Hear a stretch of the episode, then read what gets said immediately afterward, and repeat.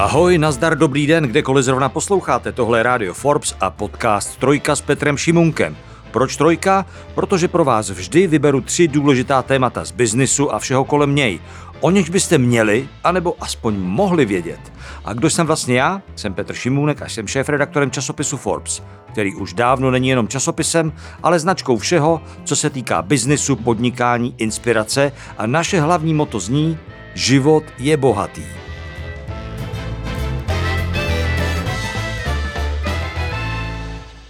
A věřte tomu, že životu dávají směr ženy. V dnešní trojce se podíváme na ty nejvlivnější v Česku, přidáme do ní filatelii, krásu a charitu a taky jeden prazvláštní hasičák, z kterého může být český iPhone. A to vše zařídili ženy. To všechno v trojce právě začínáme. A jak víte, trojka odhalí vše.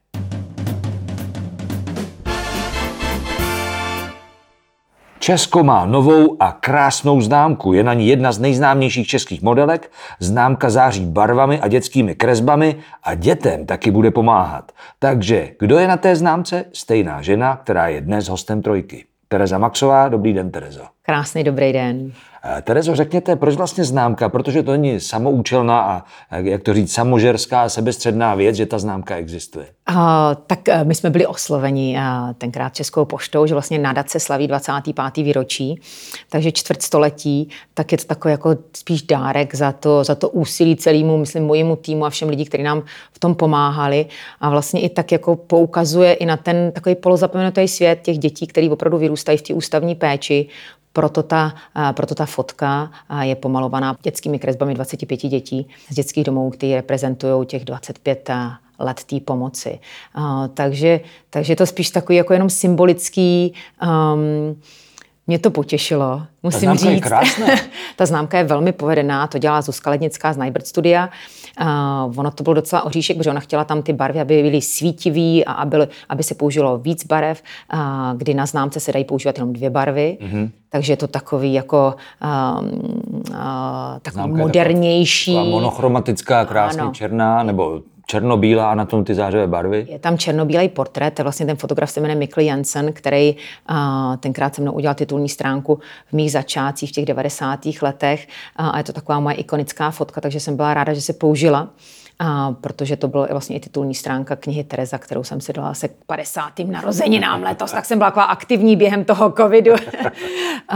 Ale ta známka eh, proběhla i aukce a vlastně se získaly finanční prostředky na Kolik podporu. Jste vybrali? A vybralo se asi 100 tisíc, ale já jsem neváhala a ještě, ještě jsem eh, si to tisky um, další dva prodala do zahraničí a to vám ani nebudu říkat, to, je, to jsem prodala za jeden asi za 10 tisíc euro, takže ještě další dva získala získali. Takže nakonec... A to, to, ty peníze jdou do nadace? A peníze jdou na pomoc vysokoškolákům. Mm-hmm.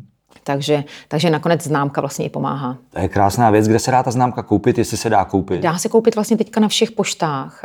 Um, ono snad bylo... Uh, tak prezidenti jsem se dozvěděla, že mají asi 3 miliony známek. Snad se dotiskoval Havel, pan Havel se snad dotiskoval. Já myslím, že ten, že to, co tam dneska se asi nedotiskoval. A já si myslím, že tady, ano, současná se ne, tam myslím, že možná někde bude ležet ještě ve skladech, ale, ale těch mých bude 250 tisíc.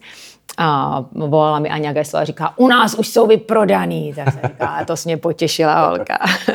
No, pojďme zpátky k tomu. Vy jste, vlastně to je neuvěřitelné, že to je 25 let, co mm. funguje vaše, vaše nadace, která pomáhá opuštěným dětem. Dá se to takhle zjednodušeně říct? Dá, ono vlastně je to uh, uh, s nevýhodněným dětem, protože to nejsou jenom opuštěný děti, ale jsou to vlastně, věnujeme se dneska i uh, samoživitelkám, maminkám s dětma, který vyrůstají v asilových domech. Věnujeme se sociálně slabým rodinám. Dneska už to nejsou jenom ty opuštěné děti, ty kojeňáky, ale vlastně se přidalo k tomu spousta dalších, dalších oblastí. Ať už je to, snažíme se i o prevenci, aby se vůbec děti do ústavu nedostávaly do ústavní péče. Podporujeme pěstounskou péči, adopci, vzdělávání, to bereme jako hrozně důležitou věc a podporujeme děti, které odcházejí z dětských domovů, kde, co se týče pracovního umístění. Takže těch věcí je spousta, že jsme začínali jsme tím jedním kojeňákem a, a dneska těch dětí už, to bude víc než půl milionu, co jsme pomohli. To je neuvěřitelné číslo. No. Půl milionu dětí? Ono za těch 25 let, ono se to, ono se to jako nasčítá. My jsme to se snažili nějak spočítat pomocí nějakých projektů a opravdu dětem, kterým jsme konkrétně pomohli. A ono v začátku to bylo snad 25 tisíc dětí, které byly umístěny v ústavní péči. Dneska to se hrozně moc zlepšilo. Dneska už je to jenom 8 tisíc dětí. Mm-hmm. A, ale tím, jak jsme se tu práci rozšířili a jak vlastně pomáháme i těm dospělým, a, aby se dokázali postarat o ty děti, tak vlastně, a, no, tak vlastně je to spousta lidských, lidských příběhů. Terezo, vy jste to sama řekla a nějak to nezakrýváte. Letos vám bylo 50, eh, slaví se 25 let eh, výročí nadace, to znamená, vám bylo 25, když jste s tím začala. Já jsem byla mladá holka, mě bylo 24. Já tu nadaci jsem založila až potom a opravdu jsem byla taková jako mladá, taková odvážná hrozně. A, co vás tomu ale přivedlo? Co přivede 25-letou modelku k tomu, že založí nadaci pro děti? Já jsem si vždycky tak jako přemýšlela, ale opravdu tím impulsem byla určitě to, že jsem chtěla pomoct. A, že jsem v té době se mi velmi dařilo a um, žila jsem v tom světě toho glamůru a úspěchu a slávy. A když jsem byla nemocná, tak jsem se vrátila, samozřejmě kam se člověk vrátí, že jo, domů k mamince. Mm-hmm. Tak jsem se i já vrátila domů k mamince z New Yorku. A jak mi bylo špatně, tak většinou lidi, když je jim špatně, tak vlastně tyhle ty rozhodnutí dělají, že najednou si říkají, tyjo, tak... Dojde jim něco. Ano, co po mně tady zbyde, nějaký titulní stránky, tak já přece můžu, mám tu možnost. A v té době jsem byla známá v zahraničí, ale tady v Čechách samozřejmě ten modeling tady nefungoval a um, známá jsem nebyla, jediný, co jsem měla, bylo jméno a, a peníze. A vlastně já jsem si tenkrát našla ten kojeňák a tam jsem se šla podívat a jako 24-letá holka a jsem koukala v podstatě, jsem vůbec o tady těch místech nevěděla. Um, no a, a vlastně tam, tam to začalo. Začala, chtěla jsem být, eh, chtěla jsem být matka Tereza, chtěla jsem se vzdát všech svých, eh, eh, všech svých peněz a chtěla jsem tam pracovat v tom kojeneckém ústavu jako sestřička. A když jsem zjistila, že jsem marná jako sestřička, tam v té mléční kuchyni v těch pět hodin ráno, jsem říká, holka, drž se svého kopita, vrať se zpátky tam, kde a, a to, co děláš, co tě baví a co umíš a zkus o tom polozapomenutém světě, nebo o tom světě těch dětí. Který vlastně moc nechceme vidět. Který ano, který v té době se jim, v té době tady neexistovaly v podstatě uh, nějaký charitativní organizace, kde, který mířili právě na tyhle ty děti vyrůstající v ústavní péči, protože v době komunismu v podstatě tohle všechno bylo že jo, schovaný, to, to, to nikdo nechtěl vidět.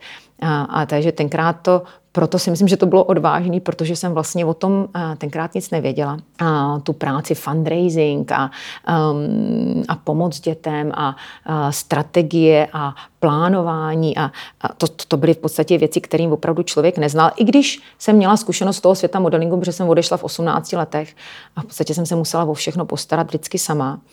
Měla jsem hroznou spoustu kontaktů. Tím, že jsem tam v tom kojňáčku pracovala, tak asi i jsem měla zažitý ty příběhy těch dětí a vlastně jsem mohla ty příběhy povídat dál, získávat peníze a potom se vracet do těch Čech a pomáhat. Takže jste to udělala vlastně úplně totálně intuitivně, aniž byste intuitivně. věděla, co se z toho vyvrbí. Jo. A tyhle ty věci jsou nejlepší. Já věřím v to, že to, co děláme opravdu, když jsme spojení sami se sebou a věříme tomu svýmu, jak se to říká, gut feel, a když se člověk nebojí, a, a najde tam v sobě tu odvahu a, a stojí si za tím svým názorem nebo za, za to, že a v té pomoci se v podstatě jako nemůžete splíst. Mně přijde, když chcete pomáhat, tak je to jedno kde, ať už je to uh, ve svém nejbližším okolí, tak tam v podstatě neuděláte chybu. A i když uděláte chybu, tak jak se včera říkalo na večeři, na gala večeři, že vlastně ty chyby jsou, to k tomu patří. Mm-hmm.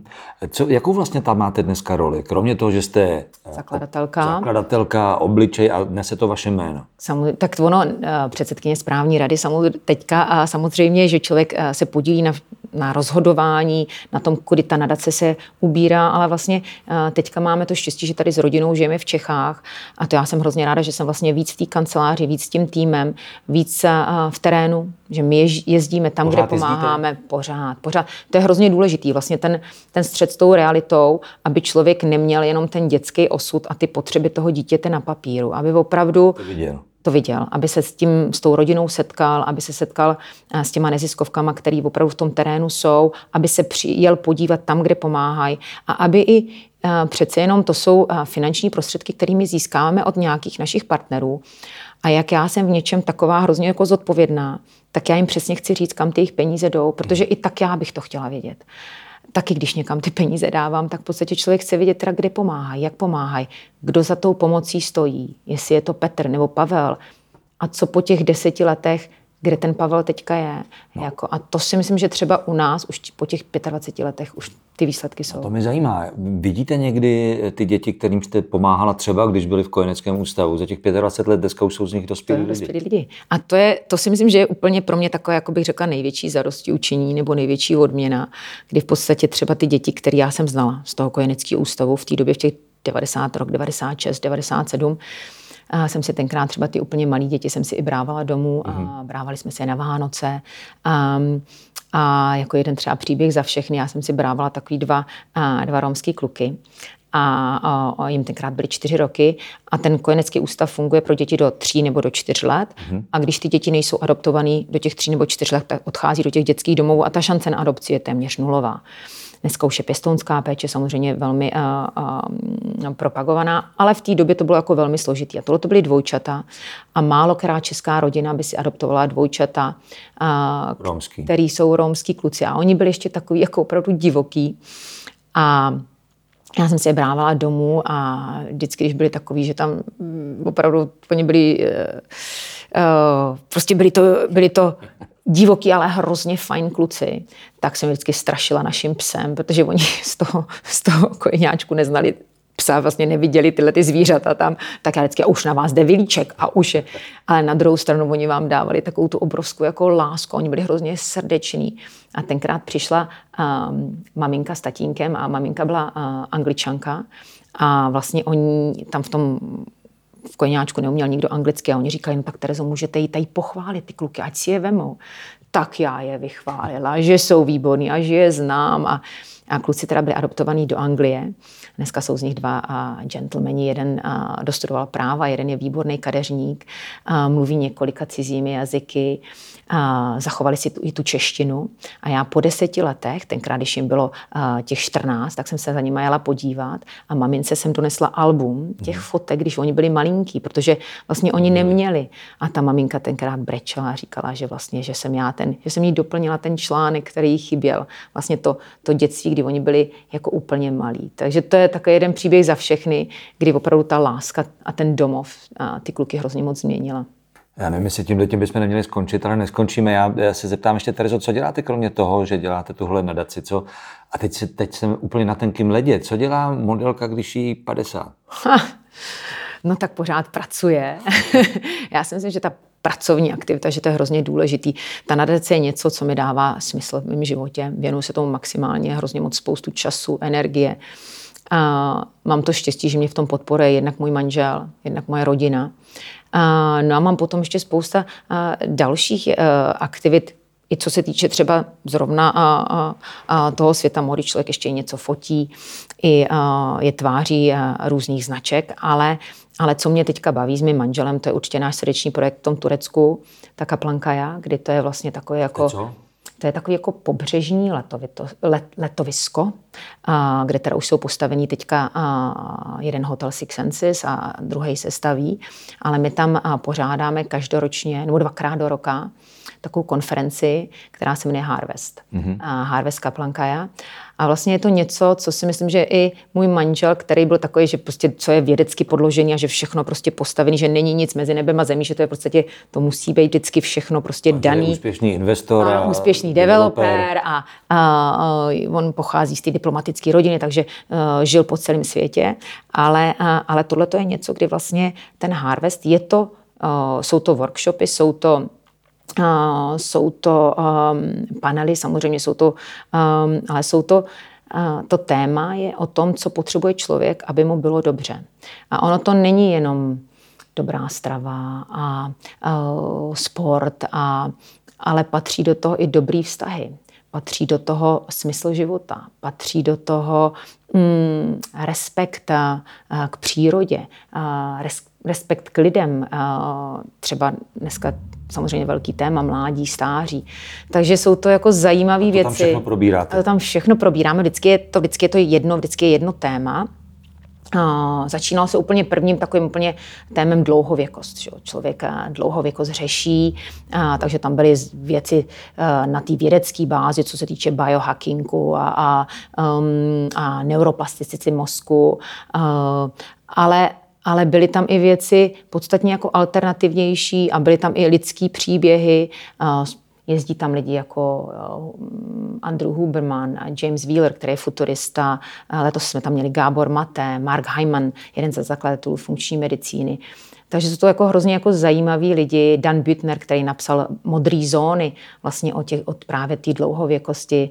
A je to vždycky takový, jako že člověk se tam vrátí a chce udělat něco nejenom sám pro sebe, ale i pro ty ostatní. Takže to taky jako taky inspirující. A kdyby člověk, když vás teď poslouchá, se chtěl příští rok na Harvest vydat, dá se to? Uh, tak dá se, dá se určitě, um, určitě uh, se dá uh, koupit vstupenka. Je to teda limitovaný, je to opravdu jenom pro 250 uh, lidí, ale, ale budeme rádi, když tam bude víc český komunity, víc českých uh, inteligentních lidí, který otevřených myslí, uh, který mají a chtějí změnit svět k lepšímu. Tak to je Tereza Maxová, která svět k lepšímu mění. Díky pěkně, Terezo, že jste byla s náma. Já díky, díky za pozvání.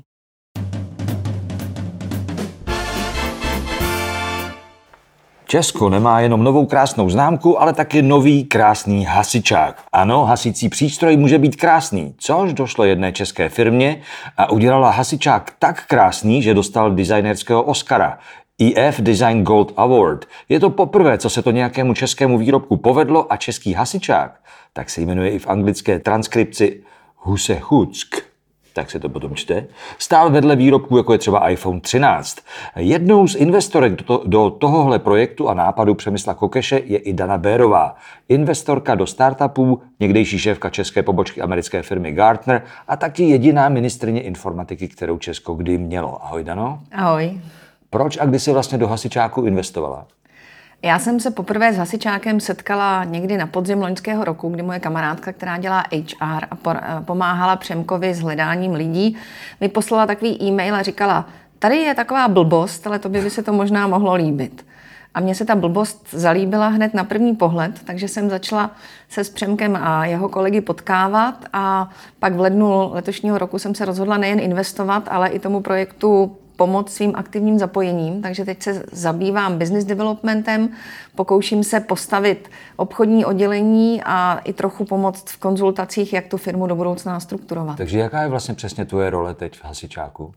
No, my jsme takový ten typický startup, takže role se ještě úplně definovat neumíme, ale mám na starosti business development uh, pro český a evropský trh ale jak tak jako všichni děláme všechno, tak jsem v kontaktu i s Austrálií a Blízkým východem a podobně. Tak tomu se za chvilku dostaneme, jak vlastně otcové a matky, zakladatelé a zakladatelky firmy Ampla, což je firma, která hasičák vyrábí, tedy Přemysl Koukeš, David Rosinaj a Zuzana Ambrožová, vzali ten fakt, že potřebují eh, někoho jako si ty a že potřebují další investory. Eh, já myslím, že oni to věděli od začátku. Na začátku do toho správně investovali spoustu vlastních zdrojů a zdroje svých přátel a sehnali takové ty menší podporovatele. Zastavili, prodali dům a tak. A tak, ano, to je ten oblíbený titulek. Ale pak samozřejmě pochopili, že zřejmě to je projekt, který by mohl mít přesah přes Českou republiku a že je potřeba získat eh, další investory, takže jim pomohl třeba Václav Denčmar a další, takže to je jak, jak to vypadá teď? Kdo má jaké podíly, jestli to není tajné? Uh, Největší podíly mají otcové zakladatelé, poměrně velký podíl má Václav a pak je tam větší skupina menších podporovatelů. Teď jsme ukončili nějaký akciový úpis a jsou i takový podporovatelé, kteří si kupují jednotlivé akcie kolem 300 tisíc korun, takže i tenhle zájem je a to je super. A to se pořádá koupit ta akcie? Už ne. Už ne, už ne.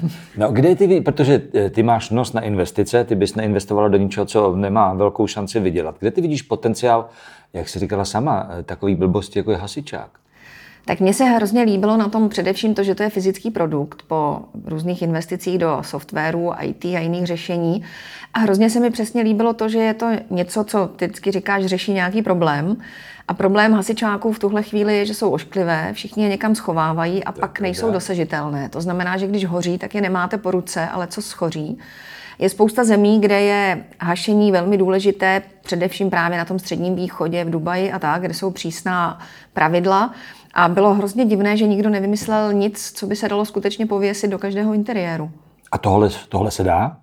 Tohle se dá, protože to je nejen krásné, ale taky funkční. Takže my se teď trochu pokoušíme tu komunikaci, která byla zaměřená hlavně na to, že to je krásné, přeměnit i na to, že to je velmi funkční, že to je výrobek, který má i další budoucí vývoj, například eh, to, že bude připojen k internetu věcí a bude se sám kontrolovat, bude třeba hlásit, že hoří, může v něm být schovaná plynová maska, evakuační balíček a spousta dalších věcí, takže Tenhle ten hasičák, který pověsíte místo toho ošklivého, je první krok, ale naším cílem je skutečně takové multifunkční, centralizované bezpečnostní řešení. A tohle celé vzniklo v Česku a nejenom, že to v Česku vzniklo, a taky se to vyrábí v Česku?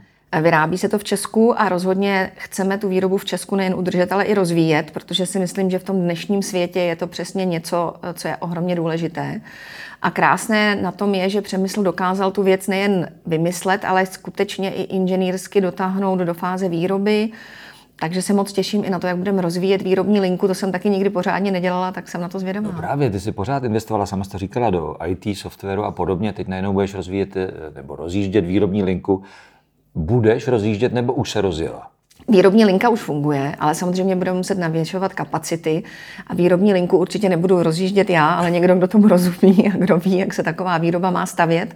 Ale je to hrozně zajímavá úloha a baví mě to pozorovat. Kde to vlastně je? Kde se to vyrábí? Část se vyrábí v Linsku a část ve Friedlandu. Mm-hmm. Jak je velký, zpátky k tomu potenciálu, jak je vlastně velký trh s hasičáky? Já si dovedu představit, že kvůli regulacím a kvůli předpisům vlastně musí být v každé domácnosti. Je to tak? Eh, je to v domácnosti nad určité metry čtvereční, musí být v těch veřejných prostorách, takže jak je velký ten celosvětový trh, to se nám zatím ještě úplně zmapovat nepodařilo, ale třeba největší český distributor jich prodá mimo jiné v, Čech, v Čechách i po světě 500 tisíc ročně. 500 tisíc ročně. A kam cílíte vy? Jak by měla být firma velká? Já si myslím, že kdybychom z toho celého trhu těch hasičáků dosáhli v nějakých příštích dvou letech jednotky procent, tak je to přesně to, co potřebujeme. Protože samozřejmě ten krásný a drahý hasičák nepověsíte úplně všude. Je drahý? Je drahý, ano, je drahý. Kolik stojí takový hasičák? Tak ten hasičák stojí tak mezi 14 a 24 tisíci korunami podle toho, co Člověk, si počkej, tam... člověk moc často hasičák nekupuje. Kolik stojí normální hasičák? Tak záleží na tom kolem 2-3 tisíc. Takže jasně, takže skoro desetkrát tolik nebo osmkrát tolik.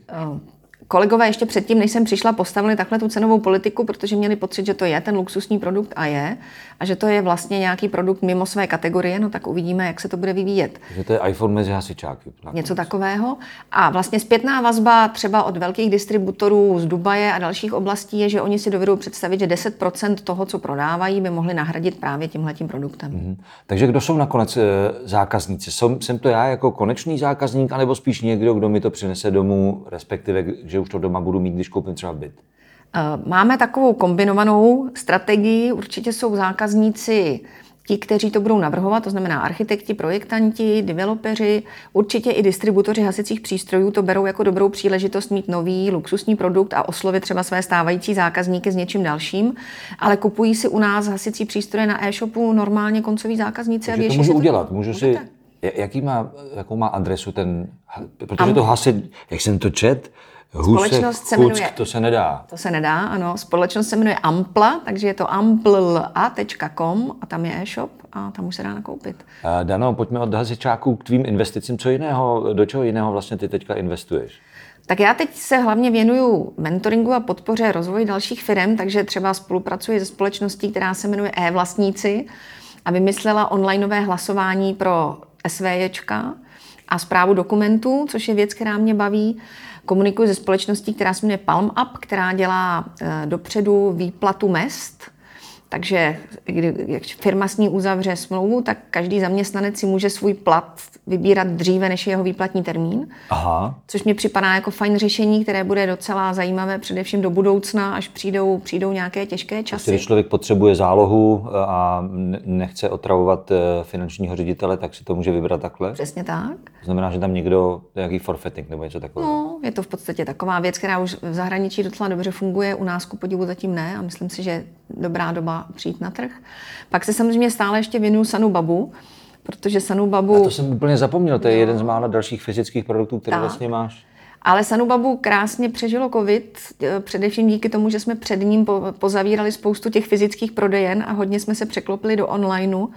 A navzdory tomu, že všichni říkali, že starožitnou tibetskou komodu si nikdo online nekoupí, tak jak už Tak dneska funguje. víme, tak koupí a koupí si online kde co jiného, takže to je fajn a chystám se, že konečně po dlouhé době pojedu na podzim do Indie se podívat na to, co nového bychom ještě mohli dělat. Já jsem se právě chtěl zeptat, jestli máš vůbec při tomhle všem šanci eh, dělat to, co jsi dělala ráda, to je do Indie nebo do Nepálu právě tyhle věci nakoupit. No hrozně dlouho jsem tam nebyla, nejen kvůli covidu, ale i kvůli tomu, že syn byl poměrně malý na cestování do takovýchhle oblastí, tak teď se doufám, že se ta doba, kdy se tam budu moct vydat, zase vrátí. A Dano, ty jsi to zmínila, jak se mění pro tebe tohle investiční prostředí, eh, v- když máme kolem sebe inflaci kolem 15% eh, za dveřmi válku na Ukrajině a celkově žijeme v neuvěřitelné nejistotě.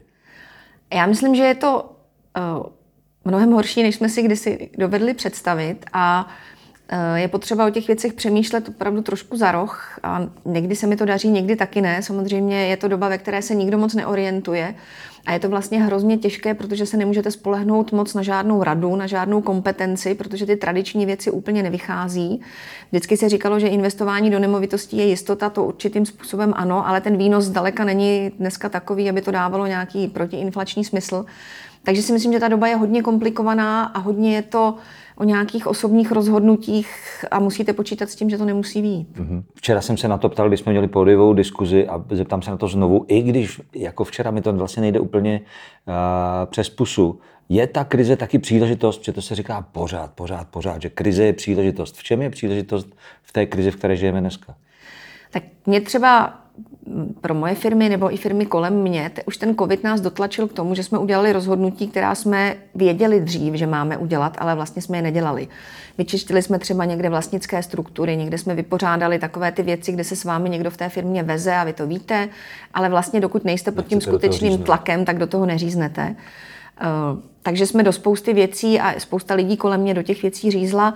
Myslím si, že teď je to další příležitost do těch věcí říznout a zkusit se zaměřit možná na menší množství projektů, ale skutečně jim věnovat tu energii a i to je to, co já bych chtěla dělat do budoucna. Je tam něco podobně, jako se řekla, já už jsem zapomněl jméno té firmy, která vyplácí ty mzdy, eh, co vlastně vzniklo nebo vzniká na základě eh, nové potřeby, že, že lidi budou třeba ve finanční tísni nebo že budou potřebovat jiný druh služeb, než potřebovali doteď kvůli tomu, co se kolem nás děje.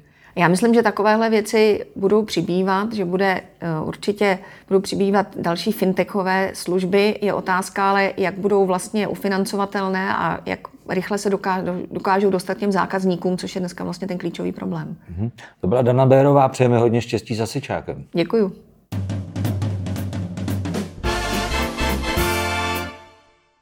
Česko do třetice ve trojce. Česko zná svou nejvlivnější ženu. Už po jedenácté ji vybral právě Forbes, to jsme my, a už po jedenácté taktovku v ruce při tomhle výběru a sestavování žebříčku nejvlivnějších žen naší země držela Irena Cápová. Ahoj Ireno. Ahoj Petře. Takže kdo je nejvlivnější žena a proč? Nejvlivnější ženou České roku 22 je podle nás Věra Jourová, eh, místo předsedkyně Evropské komise. A proč? Protože je momentálně slyšet ještě víc než kdy předtím. Věra Jourová je dlouholetou členkou vedení našeho žebříčku, poslední léta vždy druhá nebo v první trojce. Ale momentálně s tím vším, eh, co ona sama nazývá krizový management řízení Evropy, eh, rusko-ukrajinské krize, sankcí uvalujících se na Rusko, ale i toho řešení třeba všech těch dezinformací a toho, co zahlcuje eh, evropský nejen digitální prostor, ona má velký vliv eh, na to, co se momentálně děje, jak rozhoduje Evropská komise a eh, to myslím, že ji nominovalo. A druhá věc je, na, tom, na, to, na té první příčce rozhoduje i to, že Česko je následující půl rok v předsednictví Rady EU a hlas Věry Jourové bude slyšet ještě o to víc. No, na tomhle se vlastně dá docela dobře vysvětlit, jak se ten žebříček sestavuje, jak se dělá, jaká jsou kritéria při tom výběru, protože na to se často nás ptají. Ano, eh, je dobré tady opět připomenout, že my nejsme anketa, nelosujeme jména z klobouku, nevybírá žádná porota, ale postupujeme podle metodiky kolegů z amerického Forbesu, máme longlist více než 400 žen. 400 žen. 400 žen momentálně, bývalo jí 300, 350, ale stále jich přibývá, což určitě při- probereme dále, které sledujeme vlastně celý ten rok a přidělujeme body na základě kritérií podle jednotlivých oborů. Co se týče biznesu, tak jsou to klasické hospodářské výsledky, tržby, zisk, ukazatel EBITDA, eh, valuace firem, počet zaměstnanců.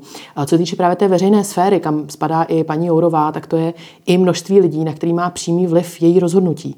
A eh, důležitým kritériem je třeba odvolatelnost a i to, co a kdo konkrétně má vliv na tu kterou ženu. Mm-hmm. A uh, tohle všechno, když se spočítá, my máme takový, já o tom ráda mluvím, takový velký Excel, který má opravdu... Matice. Ano, je to matice Excel, stovky řádků a desítky sloupců a vlastně z toho to výsledné pořadí vychází. A ještě jenom k té metodice, z toho také možná vyplyne, proč minulá eh, nejvlivnější žena česká, kontroverzně hasili jsme spoustu, nebo vysvětlovali jsme spoustu věcí loni, když to vyhrála Alena Šilerová, z našeho hlediska podle té matice úplně jasně, ano, protože byla, tehdy byla vicepremiérka, ministrině financí, financí a vládla státním rozpočtem 1,8 bilionu korun a víme, že v ten vliv měla, protože eh, tu její činnost budeme vidět dál, v co se týče pocítíme ji všichni. A, schodku, tak a tak dál. Takže to já taky ráda opakuju, jako my nevolíme my sympatie. Eh, tohle to je žebříček, který ukazuje vliv v pozitivním a třeba i negativním slova smyslu. Ale naše Lerová ale už ten vliv nemá a takže je... Ona má jistý vliv, stala se opoziční političkou, momentálně ve druhé stovce, konkrétně 116.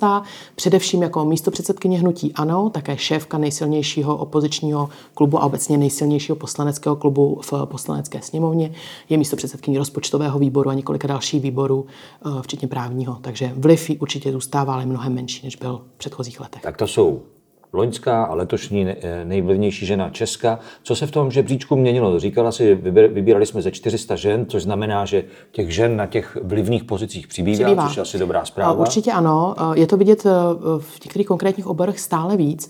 Ráda připomínám, že kromě toho, že máme největší žebříček za těch 11 let, to je 180 žen momentálně, tak je v něm 43 nováčků. Tolik jsme nikdy neměli. Eh, důvodem je právě to, že přibývá žen na vysokých pozicích, protože ten systém, jaký my volíme, je, že mm, vlastně posuzujeme opravdu všechno, co, čím se ty ženy zabývají a přibývá třeba finančních ředitelek ve velkých skupinách. Je velmi zajímavé, že čeští miliardáři mají rádi na pozicích finančních ředitelek ženy. Mm-hmm. Takže novou nejvýše postavenou ženou v žebříčku je na pátém místě Katarína Kolmajer, finanční ředitelka členka představenstva KKCG a pravá ruka Karla Komárka, finanční ředitelku má PEPF Kateřina, Kateřinu Jiráskovou i Agrofert Petra Procházková, všechny v první desíce. Mm-hmm. A velmi přibývá žen ve finančním sektoru na velmi vlivných pozicích, to je v představenstvu velkých bankovních skupin.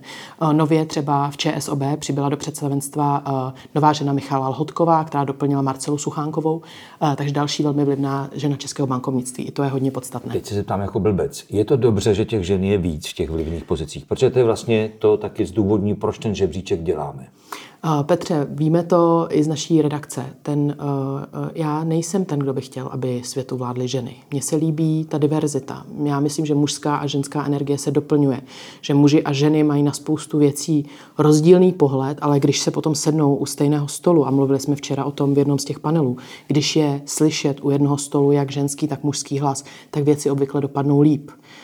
Protože ženy mají na některé věci trochu jiný pohled a dokážou ten svůj pohled představit těm mužům, kteří si ho často ani neuvědomí. A funguje to. Ta energie prostě funguje dobře. A všechny ty ženy, se kterými my mluvíme, jsou rády, že spolupracují s muži. Mm-hmm. Oni nechtějí ovládat svět jako ženy. Je fajn, že je v představenstvu muž i žena tak to funguje. A zpátky k tomu žebříčku, to je teda ten důvod, ale proč to děláme, protože e, tahle diverzita je důležitá, jenom že ona zatím nefunguje. Je to tak, rozhodně ne jako paritním dělením ve společnosti. E, já si myslím, že já jsem strašně pišná, že ten žebříček děláme. Byl to vlastně první takový žebříček, který jsme spolu před těmi 11 lety ve Forbesu jako e, vytvořili. Tehdy jsme představili jenom 50 žen, protože jsme potkávali stále více a více během té cesty, těch 11 let. Ale uh, já si myslím, že správné ukazovat na ženy ve vlivných pozicích právě proto, aby to inspirovalo další ženy si říct o ty pozice, protože to je jedna z věcí, o kterých mluví i ty velmi vysoko postavené ženy, že jim třeba 10 let trvalo, než se rozhodli přijmout dlouho nabízenou pozici eh, v představenstvu velké bankovní skupiny. Protože bohužel, a to říkám sebe kriticky i jako žena, ženy mají často, jako podceňují se v tom smyslu, mm-hmm. že mají pocit, že z té dané oblasti odborné mají třeba jenom 90% znalostí, takže tu věc nevezmu. U mužů, a ti to taky sami rádi říkají, stačí 50%. Půlku vím a zbytek se doučím nebo si najmu poradce. Přesně a funguje tak. to tak. A, a ženy, myslím v Česku, na Slovensku, ono tohle způsobilo i těch 40 let komunismu, kdy prostě žena byla byla u plotny, u dětí, tam byla její Nebo role. pultem A nebo za pultem, nebo v dole. Jo. To je prostě takový ten v montérkách, že? Údernice. Ale takový to, aby jako žena měla rozhodovací pravomoc, o to si ženy málo kdy řeknou. A někdy i zaskočí to, eh, že to bude stát spoustu času, že budou muset eh, si to zařídit jinak A doma. nechce se jim třeba. A často, často nemají ty síly na, to, na ten boj, na ten neustálý jakoby boj. Ale suma sumárum, tenhle žebříček eh, po 11. který jsme udělali, má vykřičet do světa. Potřebujeme víc žen a tady jsou ty, které vás můžou inspirovat. A jsem na to hrdá. Přibývá i hodně žen mladých eh, na vysokých pozicích a žen, které se pouští do biznesu, což může další ženy inspirovat. A to je skvělá zpráva. Inspirace ženy. Já jsem ve svém eh, úvodníku v novém Forbesu, který vyšel teď ve čtvrtek, eh, je na všech stáncích, psal prezidence České republiky, která příští rok může být. Bylo by dobře, kdyby Česko mělo prezidentku. Já si myslím, že mm, ať chceme nebo ne, tak eh, náladu a atmosféru ve společnosti určují ti, co sedí nahoře. A pokud se z hradu šíří blbá nálada, No to je slabé slovo. Nevím, já se vyjadřuji diplomaticky, tak to může tu společnost bohužel ovlivnit negativně. Naopak nějaká naděje, změna, která ze začátku může být pro spoustu lidí těžko přijatelná, tak může zafungovat ve společnosti perfektně. K tomu, aby se hýbaly věci, na kterých si možná ani jako nemyslíme, že bude mít zvolení prezidentky vliv. Ale uh, já bych si prezidentku na hradě přála ne protože jsem sama žena, ale protože bych chtěla vědět, co to s českou společností udělá a jestli už tam jsme. Je ta šance? Je šance, máme první kandidátku, která ohlásila svou kandidaturu, Danuše Nerudová, možná další budou následovat. Je podle tebe reálná šance, že proti těm starým kocourům, kteří se už sešikovali a chtějí taky nahrát, se může žena prosadit? Já si soukromně myslím, že absolutně může. Uh, Za prvé si myslím, že 30 kandidátů v šedých oblecích, jejich jména zapomenete v den, kdy oznámili kandidaturu, uh, se vybí, mohou vybít mezi sebou. Zároveň si myslím, že uh, žen kandidátek na prezidentku rozhodně přibude. Jsem o tom naprosto přesvědčená, ale nebude to teď. Bude to na podzim, protože ženy jsou jaké chytré. A uvažují strategicky a věci si plánují. Na rozdíl od bo- nás mužů. Nestřílí od boku. Nechme se překvapit na podzim a nechme se Ale překvapit. přibudou. A, a jsem přesvědčená o tom, že žena v téhle funkci a v těch volbách šanci má. A nechme se překvapit tedy, jak to dopadne, protože kdyby to tak dopadlo, tak je nejvlivnější ženou příštího roku 2023 česká prezidentka. Je nová česká prezidentka. Za sebe říkám, kež by to tak bylo, ale Irena, já tě vy, využiju ještě na jednu věc, protože ty seš nejenom autorkou uh, žebříčku nebo dirigentkou tohohle žebříčku, když jsem říkal o té taktovce, ale ty jsi taky největší odbornicí České republiky na anglickou, ne anglickou, britskou Britskou královskou královskou rodinu. rodinu. A tam se dějou, protože tento týden je ve znamení žen, co se děje teďka v Británii a jaká žena slaví co. Uh, tak uh, všichni to určitě vědí. Její veličenstvo královna Alžběta II. slaví tento týden 70 let svojí vlády, takzvané platinové jubileum. Ona reálně ho oslavila už v únoru. 6. února 1952 náhle zemřel její otec a ona se tím dnem stala královnou. Ale jak víme, kvůli počasí všechny tyhle věci se v Británii, včetně jejich narození, slaví až v červnu, kdy je pěkně. To je taky A- chytrá věc. je to chytrá věc, prostě dokáže předjímat. Takže momentálně se slaví tohle jubileum, jsou to obrovské oslavy i kvůli tomu, že panovnici je 96 let, uh, je známo, že na přelomu roku měla určité zdravotní obtíže, uh, má omezenou hybnost momentálně, konečně začala používat hůlku a vydala úžasnou zprávu, uh, kde uvedla se smutkem, že musela poněkud omezit jízdu na koni, což v 96 letech je prostě fantastická věc, kterou na ní zbožňuju. A uh, myslím, že nejen její národ, ale vlastně všichni, protože já mám trochu pocit, že Alžběta II. je tak trochu královnou všech, že k ní jako k, to, k té kotvě a k té stabilitě a tomu, co ona představuje, zhlíží spousta lidí, kteří nemají s Velkou Británií jinak vůbec nic společného. Uh, tak myslím, že jsou rádi, že ji včera viděli na tom balkóně a že ji viděli, uh, jak zahájila tu vojenskou přehlídku, tak jako vždycky. A je to královna, kterou, která vládne 70 roků, to znamená, většina lidí si za život pamatuje jenom jí. Ona zažila dospělost v druhé světové válce, sloužila jako automechanička u armády a, její příběh je příběhem století. A ty, jak říkáš, že jsem největší odborník, to vždycky říkáš ty, takový marketing, ale zároveň, zároveň mě prostě Royal strašně baví. Jsem ráda, že uh, mám možnost už pár let uh, na Forbes.cz publikovat svůj sloupek Forbes Royal. Už jsme vydali víc než 130 dílů a ty, když se mě kdysi motivoval, protože víš, že se tímhle zabývám jako hobby už přes 25 let, což je šílené. Uh, ať to píšu, tak jsem měla pocit, že to bude mít pět čtenářů, A ono to má obrovský ohlas a rezonuje to, já s toho mám ohromnou radost a bude víc než 130 dílů a bude spousta dalších projektů, možná i kniha, uvidíme. A my se těšíme s tebou na další Royals, na knížku a tak dále. Irena Cápová, nejvlivnější ženy Česka a taky nejvlivnější žena tohohle století. Děkuji, Petře, děkuji. To byla trojka, díky moc, že jste nás poslouchali a udělali jste si na nás čas. Budeme rádi, když nás budete číst na Forbes.cz nebo když si ráno přečtete Forbes Espresso. Děkujeme za přízeň a nezapomínejte, život je bohatý.